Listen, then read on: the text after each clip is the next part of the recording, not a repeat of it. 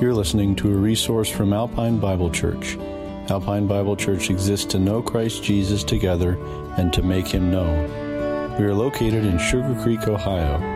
For more information, visit our website at alpine bible dot org. May Jesus be glorified in your life.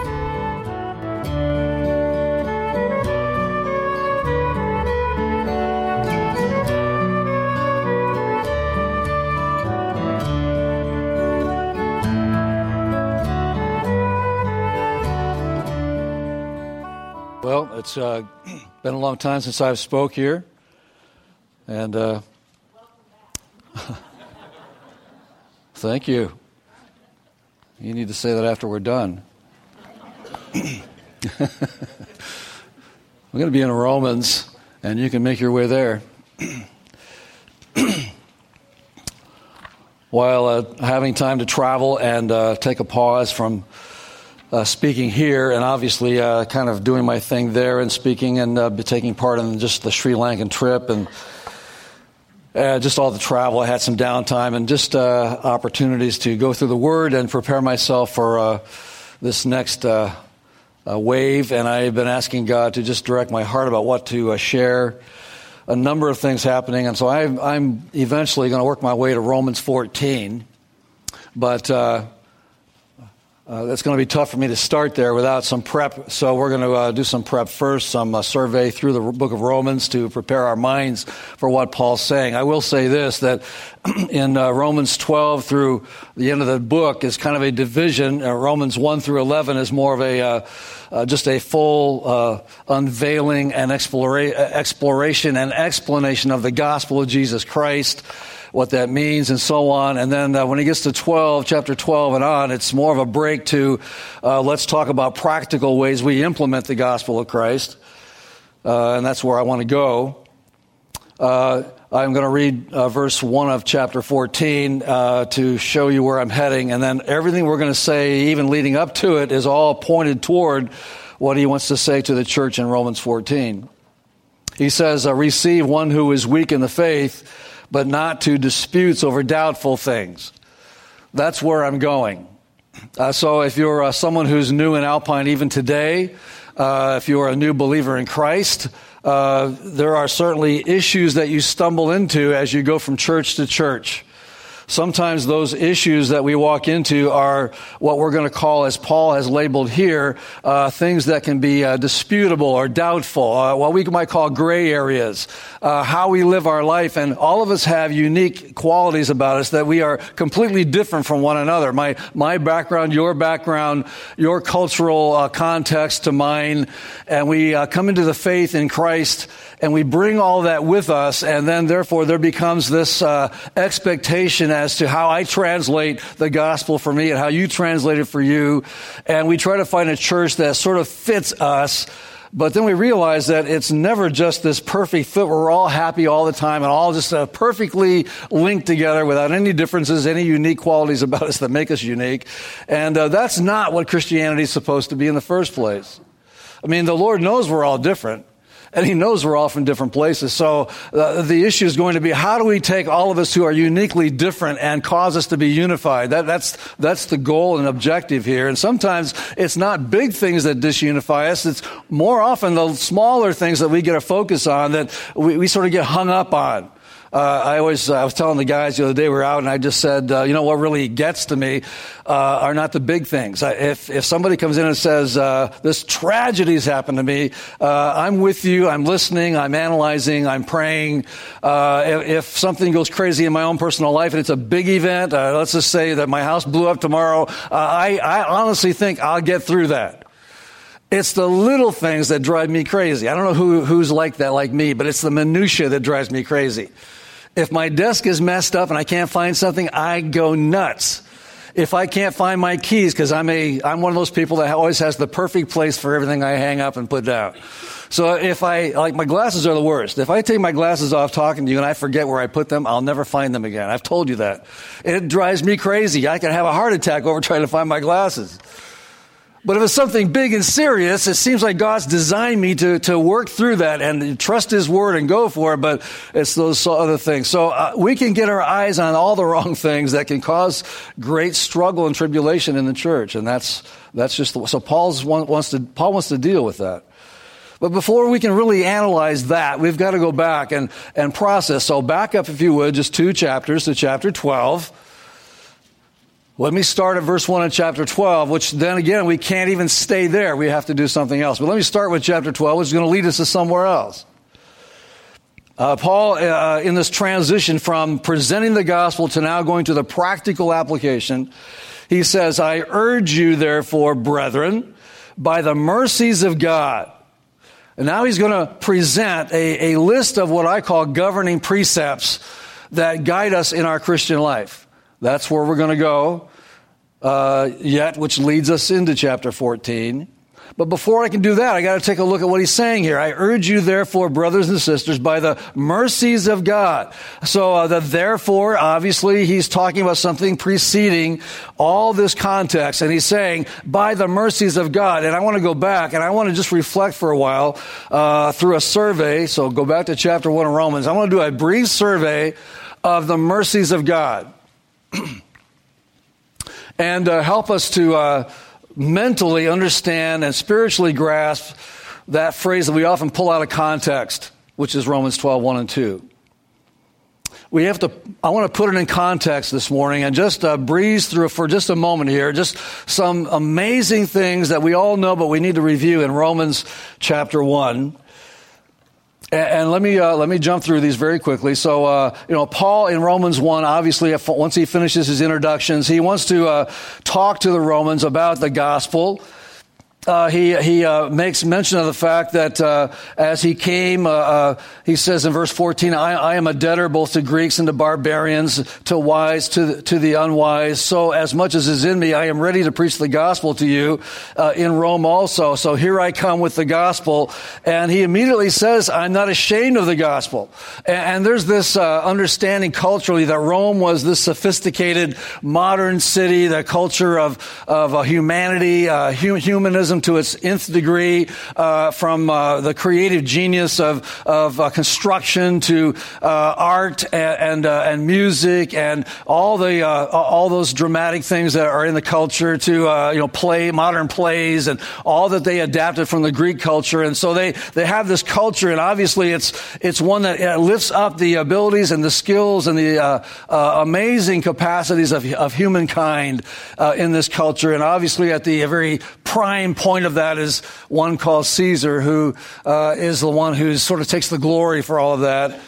And that's the culture he's stepping into. Christianity was looked down on by the Romans as weak, uh, anemic. Uh, it, it was it was uh, obviously a, a faith that was humble and and brought people under the lordship of Christ. And and the one that the, who is their their savior, their their king, is the one who died on a cross. So Rome sees this as weak and anemic and incapable of of having any kind of real impact.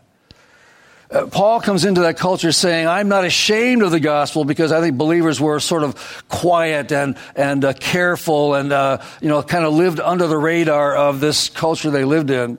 He says, because it is the power of God to salvation to for everyone who believes. For in, in it, the righteousness of God is revealed from faith to faith. From every person who finds Christ, the righteousness is revealed. Story after story after stories. When we went to Sri Lanka, the, the stories of the amazing changes in people's lives because of the gospel, it just kept amazing us. But that's what the gospel does. Some of you who have had your life changed, it's, It's it's just wonderful to hear your story again and remind ourselves what God's done in your life. And that that itself is an amazing thing. But sometimes we downplay our own story. Paul's just saying, don't be ashamed of the gospel. In, in the culture we live in, again, we have that same kind of thing. We live in a culture that's more and more humanistic, more and more uh, lifting the, the abilities of man and demeaning those who follow a Christ who died on a cross. And I want to remind ourselves that when we talk about the mercies of God in, in verse one of chapter twelve, the first mercy he has is reminding us it's his power that does this work, not ours. And that mercy as we see it, uh, and it comes into our life. Notice uh, he uh, then talks about those who, who actually knew but rejected him. In the next section, verse eighteen and on to the end of the chapter, he's he's reminding uh, all of us uh, that the, those those who have uh, the, the capacity to see the invisible qualities of of of, of God, they, they see his power as they just look around them. They're without excuse. Verse twenty. Because they, they knew God, but they just did not glorify him and weren't thankful. And so he goes on the whole text of just revi- re- revealing the fact of the heart of man that men and women really do know if they really want to. If you really want to just go on pause and look at your life and look around you, you have enough evidence to say there is a God. But there's that tendency to, again, stay in the human mindset. Chapter two, he, he comes along and reminds us about his judgment. God's judgment is coming, and God's judgment is fair. And it's based on the fact of what he's shown us and what we have rejected. So he, he tells us in this verse two, but we know that the judgment of God is according to truth against those who practice such things. Uh, and then he says in verse five, but in accordance with your hardness and your impenitent heart, you are treasuring up for yourself wrath in the day of, in the day of wrath and revelation of the righteous judgment of God. There, there's a day coming and, and you're just, if you're not following God and you're living in your own strength and you refuse to even think about God, then you're just stacking up, uh, uh, all the evidence that will stand against you once God judges. And he is going to do that. But the fact that God's revealed that to us is God's mercy. And he, and he reminds us of that. And it's this wonderful truth so that we, as we work through this, this whole thing of, of, uh, sensing that God's righteousness is calling all of us to a righteous life and to respond to that. He says in verse twenty-one, you therefore who teach uh, another, uh, do you t- not teach yourself? Uh, you who preach that a man should not steal, do you steal? And he just reminds us that no one here has their act together, even if we follow laws that we've invented for ourselves, whether it's God's law or ours. He says in verse twenty-four, for the name of God is blasphemed among the Gentiles because of you, talking to the Jews of their inexcusable position. Then he says in chapter three, uh, here's the deal, God says to all of us in verse uh, nine, there is none righteous, no, not one. There's none who understands. There's none who seeks after God. When I, when I first read this and reminded myself of this, when I was very young, reading this phrase, I, I thought to myself, okay, there it is. God is God by himself alone, and he's saying that no human being is really looking for him. And I, I asked myself, is that me? And it, it was part of the process of drawing me to him. There, there is none who does good, no, not one. I knew that was me. I'm a sinner. He, he's, he's putting us all in that position in verse nineteen so that he can say that, that every mouth may be stopped and all the world may become guilty before God. Uh, for all have sinned and fall short of the glory of God, verse twenty-three. So God in his mercy, in his, in his wonderful mercy is revealing to us that without, without him, of course, we're absolutely lost and hopeless. Then he comes into chapter four and says, there was a guy named Abraham. Uh, Abraham believed God in verse three. It says, and, and it was accounted to him for righteousness. Abraham just believed God. Now to him who works, the wages of are not counted as grace, but as a debt. You, you can't work your way into favor with God, he says. But verse five, but to him who does not work, but believes in on him, who justifies the ungodly, his faith is accounted for righteousness. So it's by faith he starts this process of explaining. God's revealed that it must be by faith that we come to him. The whole world, even in Sri Lanka, the whole world is trying to earn the favor of the gods, trying to earn blessing from some deity, some force, trying to do something to please something else, to to see and to hear. Uh, I was moved and stirred by, uh, on this one day, uh, on a Sunday, there was a fellow who, a family brought him to church. Both of his both of his kidneys had stopped, completely stopped. He had no hope. He was he was dying. He he was brought to church that day, and he came forward and gave his life to Christ. In the uh, process, many uh, young people, twenty, twenty, twenty-one, twenty-two, twenty-three-year-olds were around him praying for him. I was very impressed by that. And as they prayed for him, uh, this fellow re- responded, received Christ, and was uh, smiling the joy of salvation on his life, even though he knew he was dying. Uh, there's just something about the fact that once we realize that we can't earn this, Uh, we can't ever hear from gods out there as we try to buy them off, but there's a God out there who loves us so much. It's all by grace. That's his mercy poured on us.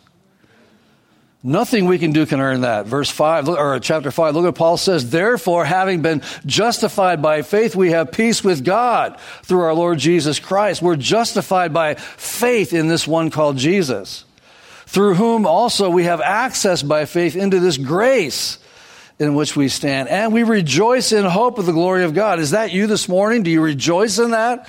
That's by his mercy. When Paul talks about mercies, this is what he's talking about, this whole entire story of mercy to us. God tells us about himself in his mercy uh, when we get down to uh, six, seven, and eight. For when we were still without strength, in due time Christ died for the ungodly. For scarcely for a righteous man would, would anyone die, yet perhaps for a good man someone would even dare to die. But God demonstrates his own love toward us in that while we were yet sinners, Christ died for us. That, that, that's God's mercy that's been poured out on us. I, I, I could never earn that. Much more than having now been justified by his blood, we shall be saved from wrath through him. Then he explains to us that this gift came by one man. One man that was lost, one man brought the gift back. That whole explanation is, again, God's mercy, showing that he sent someone as a gift uh, when we completely did not deserve it. Uh, verse seventeen of five, for if by the one man's offense death reigned through one, much more uh, those who receive abundance of grace and of the gift of righteousness will reign in life through the one Jesus Christ. Therefore, as through one man's offense, judgment came to all men, resulting in condemnation, even so through one man's righteous act, the free gift came to all men, resulting in justification of life. Wow. Talk about mercy. Chapter six, God reveals to us that verse four, we were buried with him through baptism into death, that just as Christ was raised from the dead by the glory of the Father, even so we also should walk in newness of life. He didn't just die for us, he rose from us, and he calls us to this relationship with him where he who died for us is willing to allow us to come and place ourselves in him. His death was for me, his death was for you, and he, he did that. So we, we come to him realizing that I died, but I died in Christ. As, as Nick just finished that series, I died in him. And because of that, I also am raised in him, and I have this blessing. That's all from his mercy, which we don't deserve. Once he goes through all that, he comes to chapter seven. We have this complete uh, quandary of the flesh against the spirit in this battle. So in verses thirteen through twenty-five, he talks about this struggle that we have. And in God's mercy, he actually allows us in his word to know that he knows my struggle. He knows in his mercy that I have a problem. Even though I've given my life to him, he says to us in verse nineteen, for the good that I will to do, I do not do, but the evil I will not to do, that I practice. Now, if I do what I will not to do, it is no longer I who do it, but sin that dwells in me. And I find then a law that evil is present with me, the one who wills to do good. For I delight in the law of God according to the inward man, but I see another law in my members warring against the law in my mind. Can anybody relate to this? In, in God's mercy, he, he wants us to know that he's offered salvation to us. We can't earn it. So he's given us, he's pursued us and offered us freely his, his death and burial and resurrection to bring us into him and give us life. But he understands, even after I made the decision to follow him, I have an ongoing struggle, this battle of my flesh against the spirit. And in his mercy, he says, I know, I know, I know. But then Paul says at the end, but I thank God through Christ Jesus our Lord, so that uh, with the mind I myself serve the law of God, but with the flesh the law of sin. I I, I am sort of uh, dealing with this, but I have the gratitude of the Savior who died for me and who has knowledge of this, and, and that itself ought to just throw us on our knees every day. Don't you think? I don't have the capacity to really do a good thing tomorrow. But in the in the grace of him knowing that, God's blessing to me and his grace and his mercy, I, I trust him that he's in my life. Well, sometimes when I'm doing something that I shouldn't be doing, I, I, I got to come back and say, but Lord, you've called me to yourself. And so there's that question of doubt. So chapter eight was written for that very reason. Verse one, there is therefore now no condemnation to those who are in Christ Jesus. I've had so many people over the years say, I don't know if I'm saved or not. And then they go through their story, and it's always some sin they've fallen into, some heartache that has drawn them to make bad decisions, and they get in those positions, and then they they doubt their faith. Maybe someone here this morning, you're doubting your faith uh, in Christ because you know how you have mishandled, mismanaged your, your walk with Christ. You're not walking with him right now. And in your mind and in your heart, you're saying, when I read all the all the promises from him and all the ways that he loves me and what he's done for me and how he wants me to follow him and take up my cross and follow him, and then all these other issues are popping in your mind of things you've done to fail him, and you say, I don't I don't know how I could be a Christian. So he uh, calls out to us in this text, there is no condemnation to those who are in Christ. Now, he goes on to say, those who do not walk according to the flesh but according to the Spirit, for the law of the Spirit is life in Christ and has made us free from the law of sin and death. I'm I'm set free from the condemnation of the law in my position in Christ. I didn't do that. He did. I got to remind myself, I didn't earn that position. He did that for me. That's his mercy. His mercy. The, the, the word here is just is just washed in mercy. And if we understand that, well, there's still questions in our minds, and so he says in verse nine, but uh, you are, are not in the flesh, but in the Spirit, if indeed the Spirit of God dwells in you. Now, are you saved or not? That's what he's saying. Now, if indeed, if anyone does not have the Spirit of Christ, he is not his. Well, then that sets off a whole question, is he in my life or not? Uh, in fact, he ends that thought in verse eleven, but if the Spirit of him who has raised Jesus from the dead dwells in you, he who raised Christ from the dead will also give to give life to your mortal bodies through his Spirit who dwells in you. Well, that's great. That's great. But then he goes on and says, therefore, brothers, we are debtors not to the flesh. Now, as soon as you read that, you're going to say, yes, that's right. It's not the flesh. It's not what I can do to perform to please God. That does not get me uh, free from condemnation. If I ever put my trust in my performance before God, I'm in trouble. And so he's he's just saying to us here, for if you live according to the flesh, you will die. If you think that your performance is the way to earn favor with God, you're uh, on the road to death. When you understand this, it just strengthens your faith when he says, for as many as are led by the Spirit of God, these are the sons of God. How do I know if I'm led by him? Well, uh, later on, Paul talks down at the, in the next half of the chapter about the fact of what the Holy Spirit does for me when I'm not able to pray in a right way. Uh, he actually sends prayers up for me. Uh, notice... Uh, uh, Verse twenty-two, for we know that the whole creation groans and labors with birth pangs.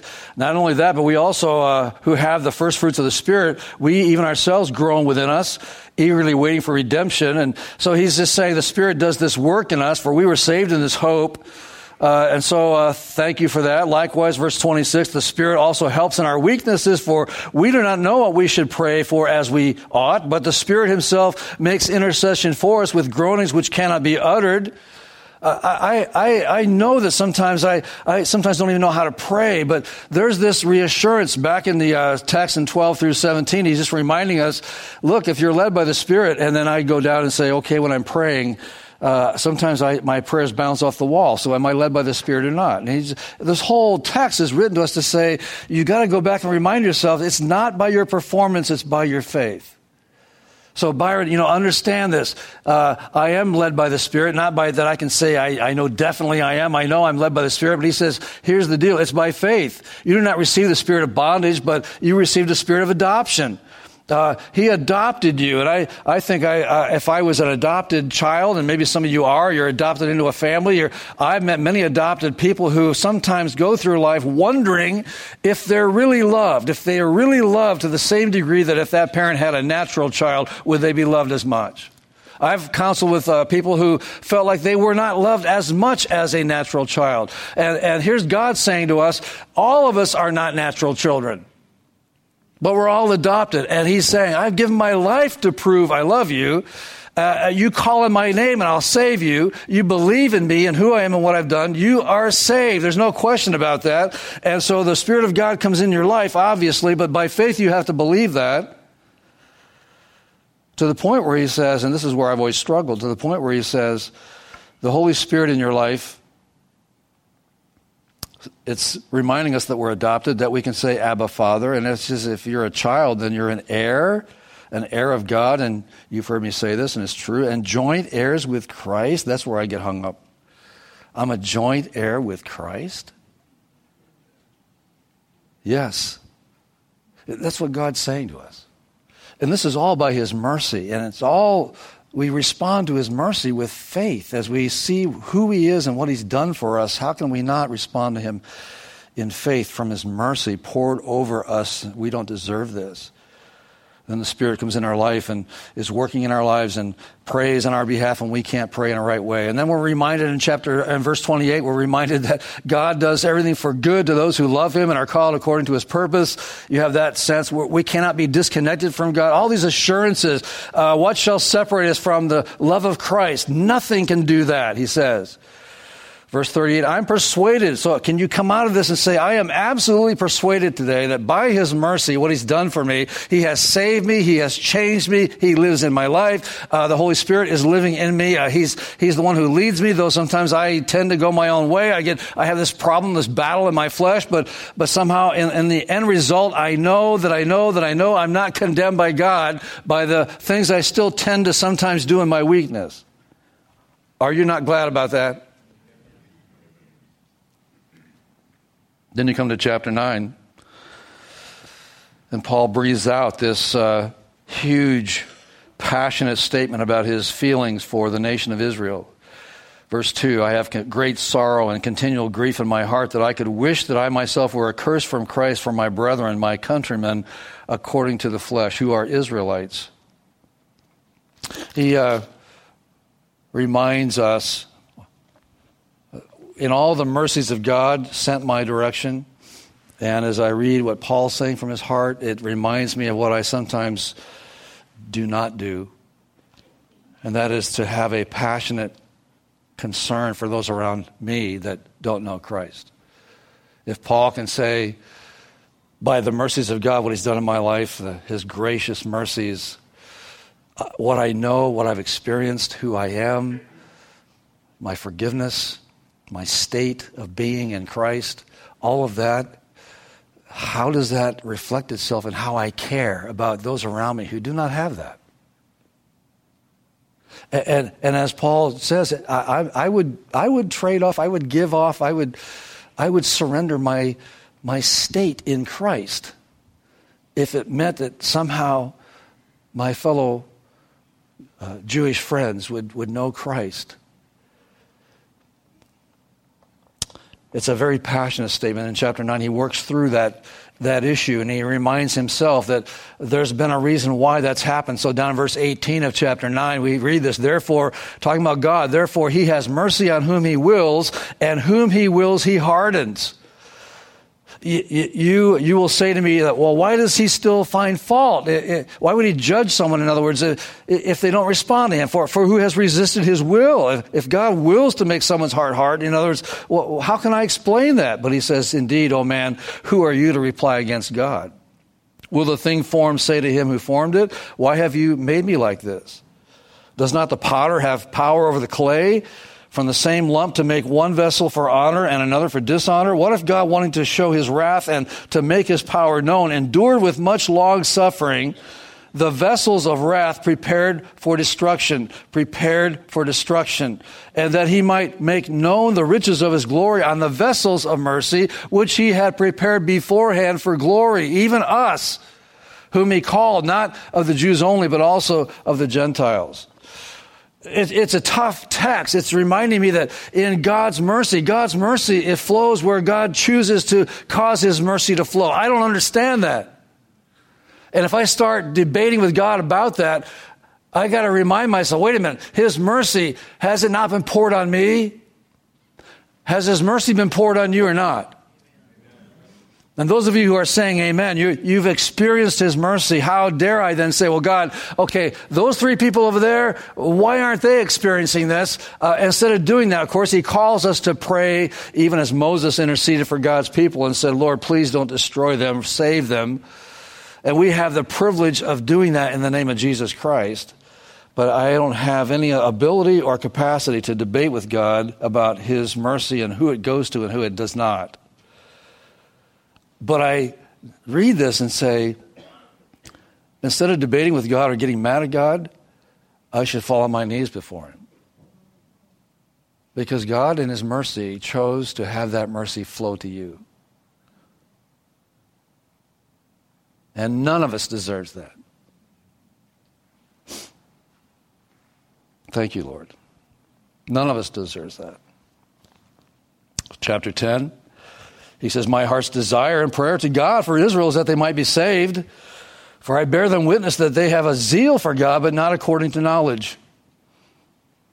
For they, being ignorant of God's righteousness and seeking to establish their own righteousness, have not submitted to the righteousness of God. For Christ is the end of the law, for righteousness to everyone who believes. You can't make up your own religion. You can't make up your own rules, your own laws, and think that somehow at the end of life that uh, you will not give an account for not listening to the voice of God, the, the witness of God around you, and calling on the name of Jesus.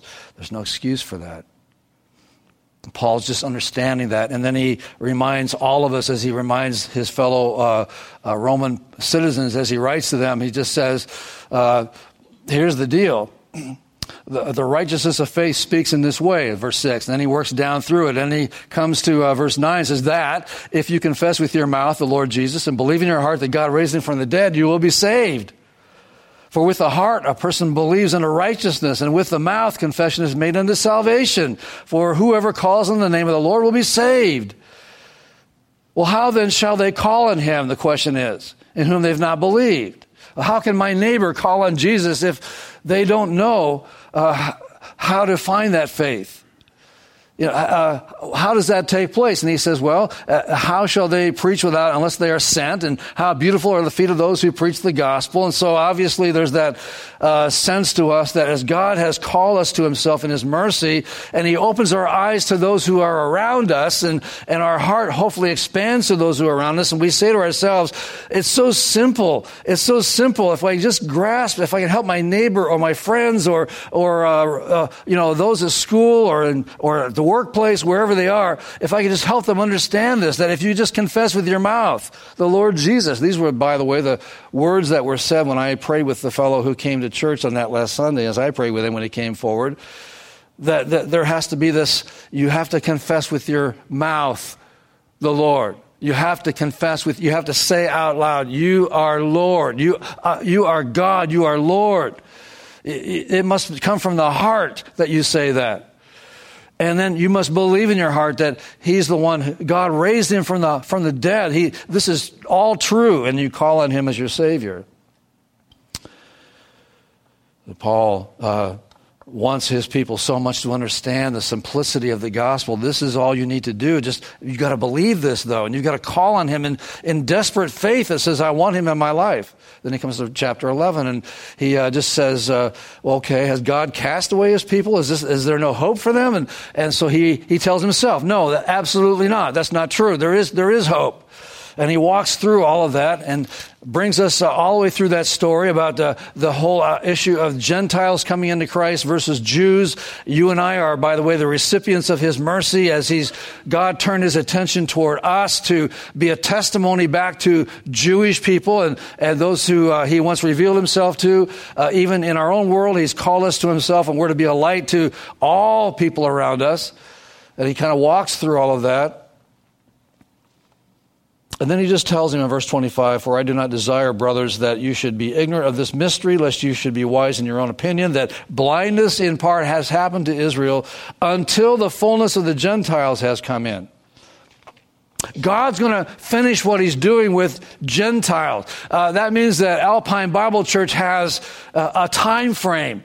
Uh, here we are this long after the fact, and God's still pouring his mercy out on people. And uh, some of you have been the recipients of that in just the last few years. You're here by grace and mercy.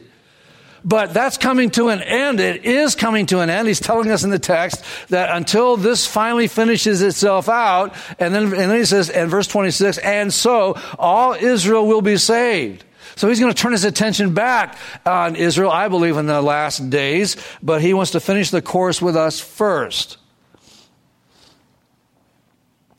Well, I don't understand all that, and neither do you. But in verse thirty-three, neither does Paul. And so he says, oh, the depth of the riches, both of the wisdom and knowledge of God, how unsearchable are his judgments and his ways past finding out. For, verse thirty-six, for of him and through him and to him are all things, to whom be glory forever. Amen. How, what else can you say? But glory be to the one who I cannot understand, but yet I do understand this. I was once a sinner, but now I'm saved by his mercy and by his grace. So that Paul then comes to chapter twelve, and now he can turn his attention to what we need to do as we follow him. And he says, I urge you, therefore, in light of, by the mercies of God, by all that you've just heard. And he goes through this list of qualities, these, this list that we need to have in our life of governing precepts that can affect our lives. And certainly uh, it, it will help us to understand, this is how I'm going to please the Lord in my life, once I understand his mercy and what it means to me, and I have this gospel in my life. And so if you don't know Christ, this is a list of how Christians are supposed to live.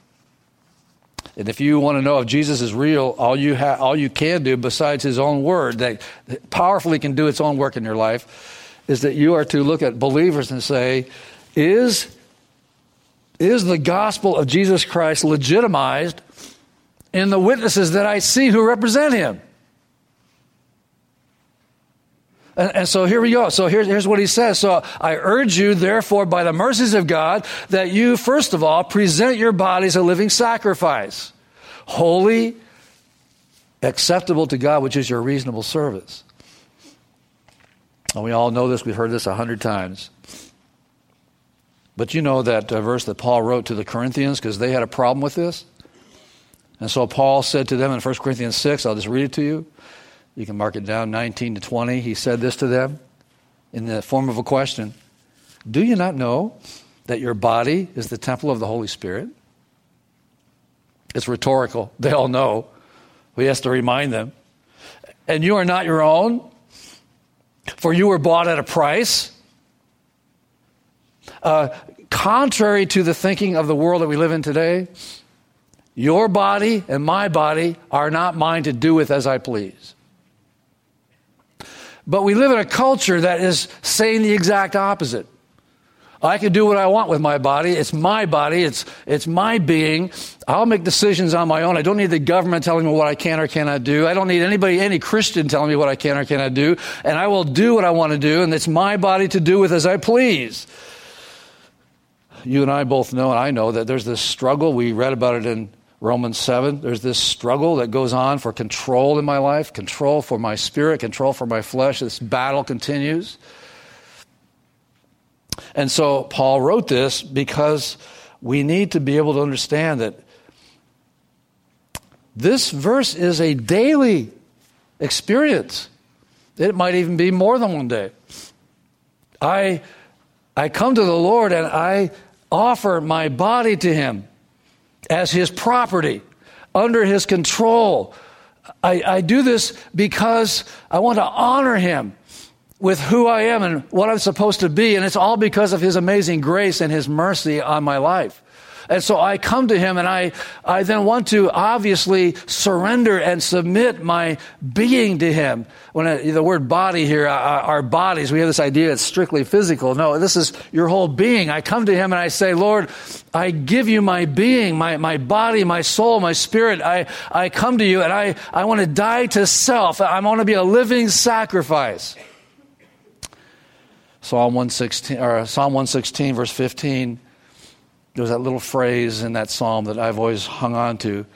Precious in the sight of the Lord is the death of his saints. And I've always said, yeah, God is certainly pleased with a martyr. If you die for Jesus tomorrow, he'll be very pleased with you that you died in his name. But I think even more so for those of us at a New Testament church, the thing that brings the most pleasure to God is when we die daily to ourselves. That is precious in his sight, because we're declaring in that decision that he is all Lord and all God, and we're just who we are. Only by grace and mercy are we here. It's all because of him, and when I exalt him in that way, that's the greatest honor I can give to him. And so Paul is just saying the primary, first, reasonable thing that a believer does is every day give your life in a consecrated form to him. This is yours, Lord. You are Lord. This is yours. And I know when I leave the house, and I haven't done that, I've already determined this is me. This is mine. The day is mine. The decisions are mine. And I think sometimes God leaves me alone in that. So I'll discover how quickly I need him. That happens. Number two is in verse two. We all know this one. And do not be conformed to this world. I, I do not be shaped by this world. This world around us. We have to be so careful. I have to be careful how I relate to the surrounding world that I live in. John warned us in First John two fifteen. He warned us. He said, do not love the world or the things in the world. If anyone loves the world, the love of the Father is not in him. I, I, I listen to that, and I want to remind myself, to enjoy things in the world is not necessarily loving them. You have to find the fine line here. I, I enjoy many things, but the word love, as we understand the word love in this text, is talking about the kind of love that you embrace something that you do not want to let go of. You're, you're holding on to something like a, your hands are a vice around something that you just don't want to lose in this following Jesus. I still want to drag this along with me. I, I don't mind following Jesus, but I still like to do this. I still want this relationship. I still want that item. I still want to experience that one thing I haven't experienced yet. And so as we go following Jesus, we're clutching onto things, dragging them along with us as we try to carry a cross. It's impossible to do all that. I go to the airport and, uh, you know, Mandy had her suitcase, and you want to be a man. You want to, you want to, you know, pull hers too. She's my daughter. I mean, you know, I was supposed to pull her, like, give me your luggage. And so she'd like, oh, no, give it to me. I can do it. Uh, no, give it to me. I'm the man, you know. So I'm, I'm, I'm dragging the luggage, and I'm wishing all along, I wish she'd carry her own luggage, you know. You know, as you're traipsing through. When you're families, and of course, James always tells a story, which I laugh my head off every time James tells it, because they have a large family. And so, you know, uh, many times he's been caught trying to carry the baggage of all the family plus, you know, the and get to where he has to go. And it's always funny to hear those stories. But obviously, it's not funny when we're when we're discovering that I, if I were to just be honest with God at certain times, I got to say, Lord, I had to put your cross down. I had to put it down. I, I have too much stuff. I'm, I, I've got too much stuff on my hands. I, I can't do it all. And, and that's where we find ourselves struggling. And as Paul writes this, he's just saying, this world, this this struggle we have, this conformity, this, you know, be uh, being a part of something and clutching onto things, it's such a dangerous place for Christians. And we oftentimes struggle there. Prime example in the Old Testament, as you know, uh, was when the... Uh, God's angel came in to destroy Sodom. And the warning was, don't look back, flee. You haven't got time, just go. And as Lot's wife was fleeing, the Word of God says she turned and she looked.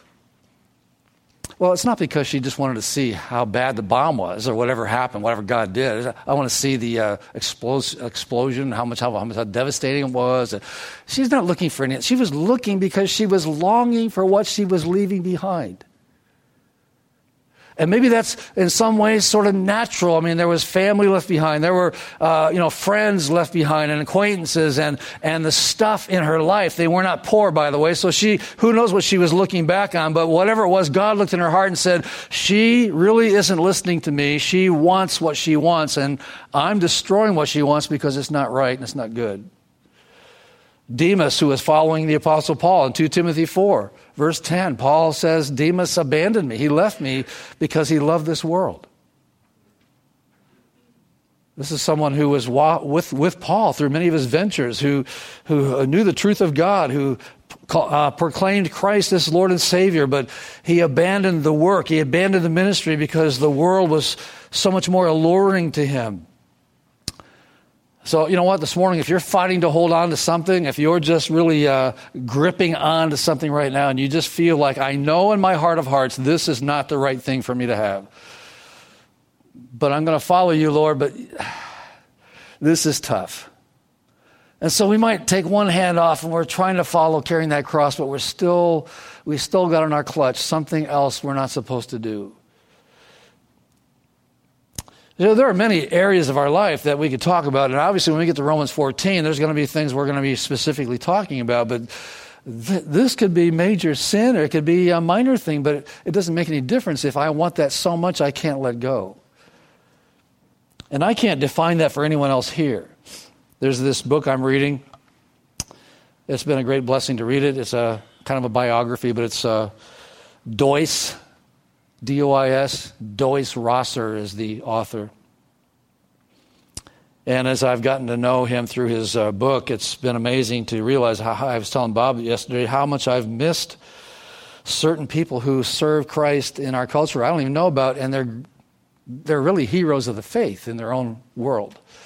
And this fellow is certainly that. He's a wealthy, wealthy, wealthy businessman. He owns many different uh in the automotive industry. He owns many uh, uh, places like that. He's got other things under his uh, canopy of business and real estate to whatever. And uh, he's he goes to church out in the East Coast. He's he might be in heaven today because the book's a few years older. I don't know where he's at today. He would be a little older than me, I think. But uh, he uh, he tells a story in his book about because he had accrued so much uh, finances and comfort, and yet this man has planted more churches than any other human being on the planet of, of Earth. He has planted churches all over the world with his money.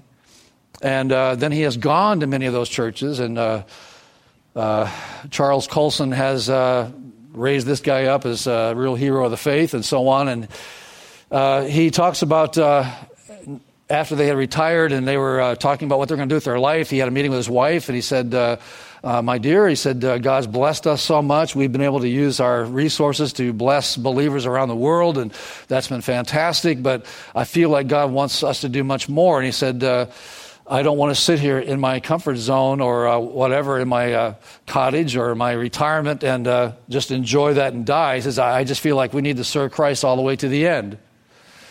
So uh, they agreed to do that. He called up his family for a family meeting, called his kids in for a family meeting and said, uh, they're all Christians, and called them in with their spouses.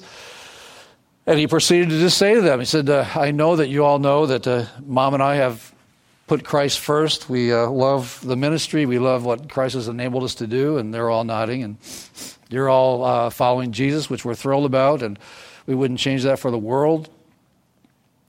And one of the kids said, okay, what do you want to say? What are you leading up to? And uh, he just said, uh, we've been blessed financially so much, and your mom and I are before God asking what we can do, and we honestly are wanting to feel you guys out to see how you're going to respond, but we would like to use all of our resources, what's left, all of our resources to give to the Lord. And we know that you have... Uh, An understanding that we have money that could help you in the future, help your kids. Uh, we have set aside a couple of annuities for your kids, but we would like to take uh, all the money that we could live on and give it to Christ. As I was reading that, I was just thinking, you know, in our world today, we're all concerned about our future. We're all concerned about our retirement. We're all concerned about, will there be anything there for us? Can we make ends meet? I know saints in our church today are having a hard time with that right now. Uh, it's something we all think about. And here's a guy who has anything he wants, any time he wants, but he's willing to say, Lord, I'll give it all to you. Where are you at there? I, I'm very convicted. I, I, I haven't had that talk with Marilyn. I don't know what that means to me just to read that, but I was, I'm so uh, reminded that I, I, we're, we're so clutching onto just even the future. We're so clutching onto what, what I can do to make it to the end and be comfortable and take care of us. And we're making all these plans and we're worrying about tomorrow's decisions. And as James just read that scripture this morning, it just reminds me that we're counting on something that isn't even there. We're counting on the mercy and grace of God to carry us tomorrow, but we're maybe not even included him in the plans. I uh, I need God to really speak to me about that, don't you? And so when I think about uh, these verses, I, I say, Lord, you're first. Okay, if I really mean that, Lord, I don't want this world to form me into what it expects me to be. I don't want this world telling me how to live my life. I don't want this world dictating to me when I can say Jesus and when I can't. I don't want this world telling me when I can pray and when I can't. I don't want this world controlling those things in my life where I start to give away uh, areas of my life and and and I start adopting myself or you know, accommodating myself into the world's mindset. I don't want to do that, especially in this day. Do you? What's pulling at you? What's tugging at you? What are you fighting to not want to let go of as the Lord calls us to follow him? See, all that's wrapped up in this idea of presenting myself to him. It's not a small thing, it's a big thing. Presenting myself to him. And then, I don't want this world doing this. He says, well, he says, uh, I need to be transformed by the renewing of my mind. We all need that.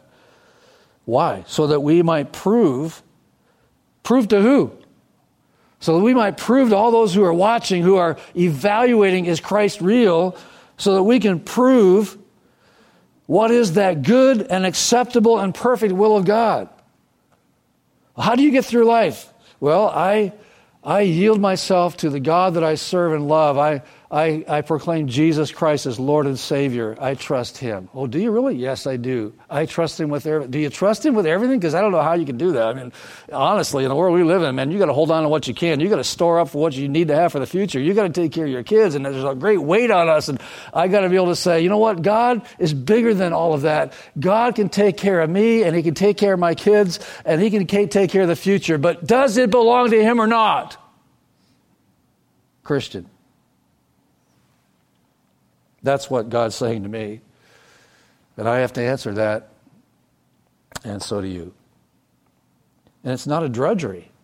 It goes back to the outflow of mercy and grace that has been showered on us, doesn't it? It's all his. And he is able to take care of me. This power of the gospel that Paul started out with in, in chapter one, it's the power of the gospel to salvation, but it's the power of God that works in our lives beyond just the day of salvation to the very day when I stand before him. His power is at work in my life. Is it or is it not, dear saints?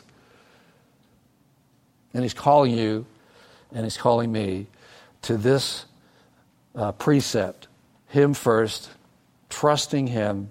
Don't trust the world. The world was here. We're here to be in the world, yes.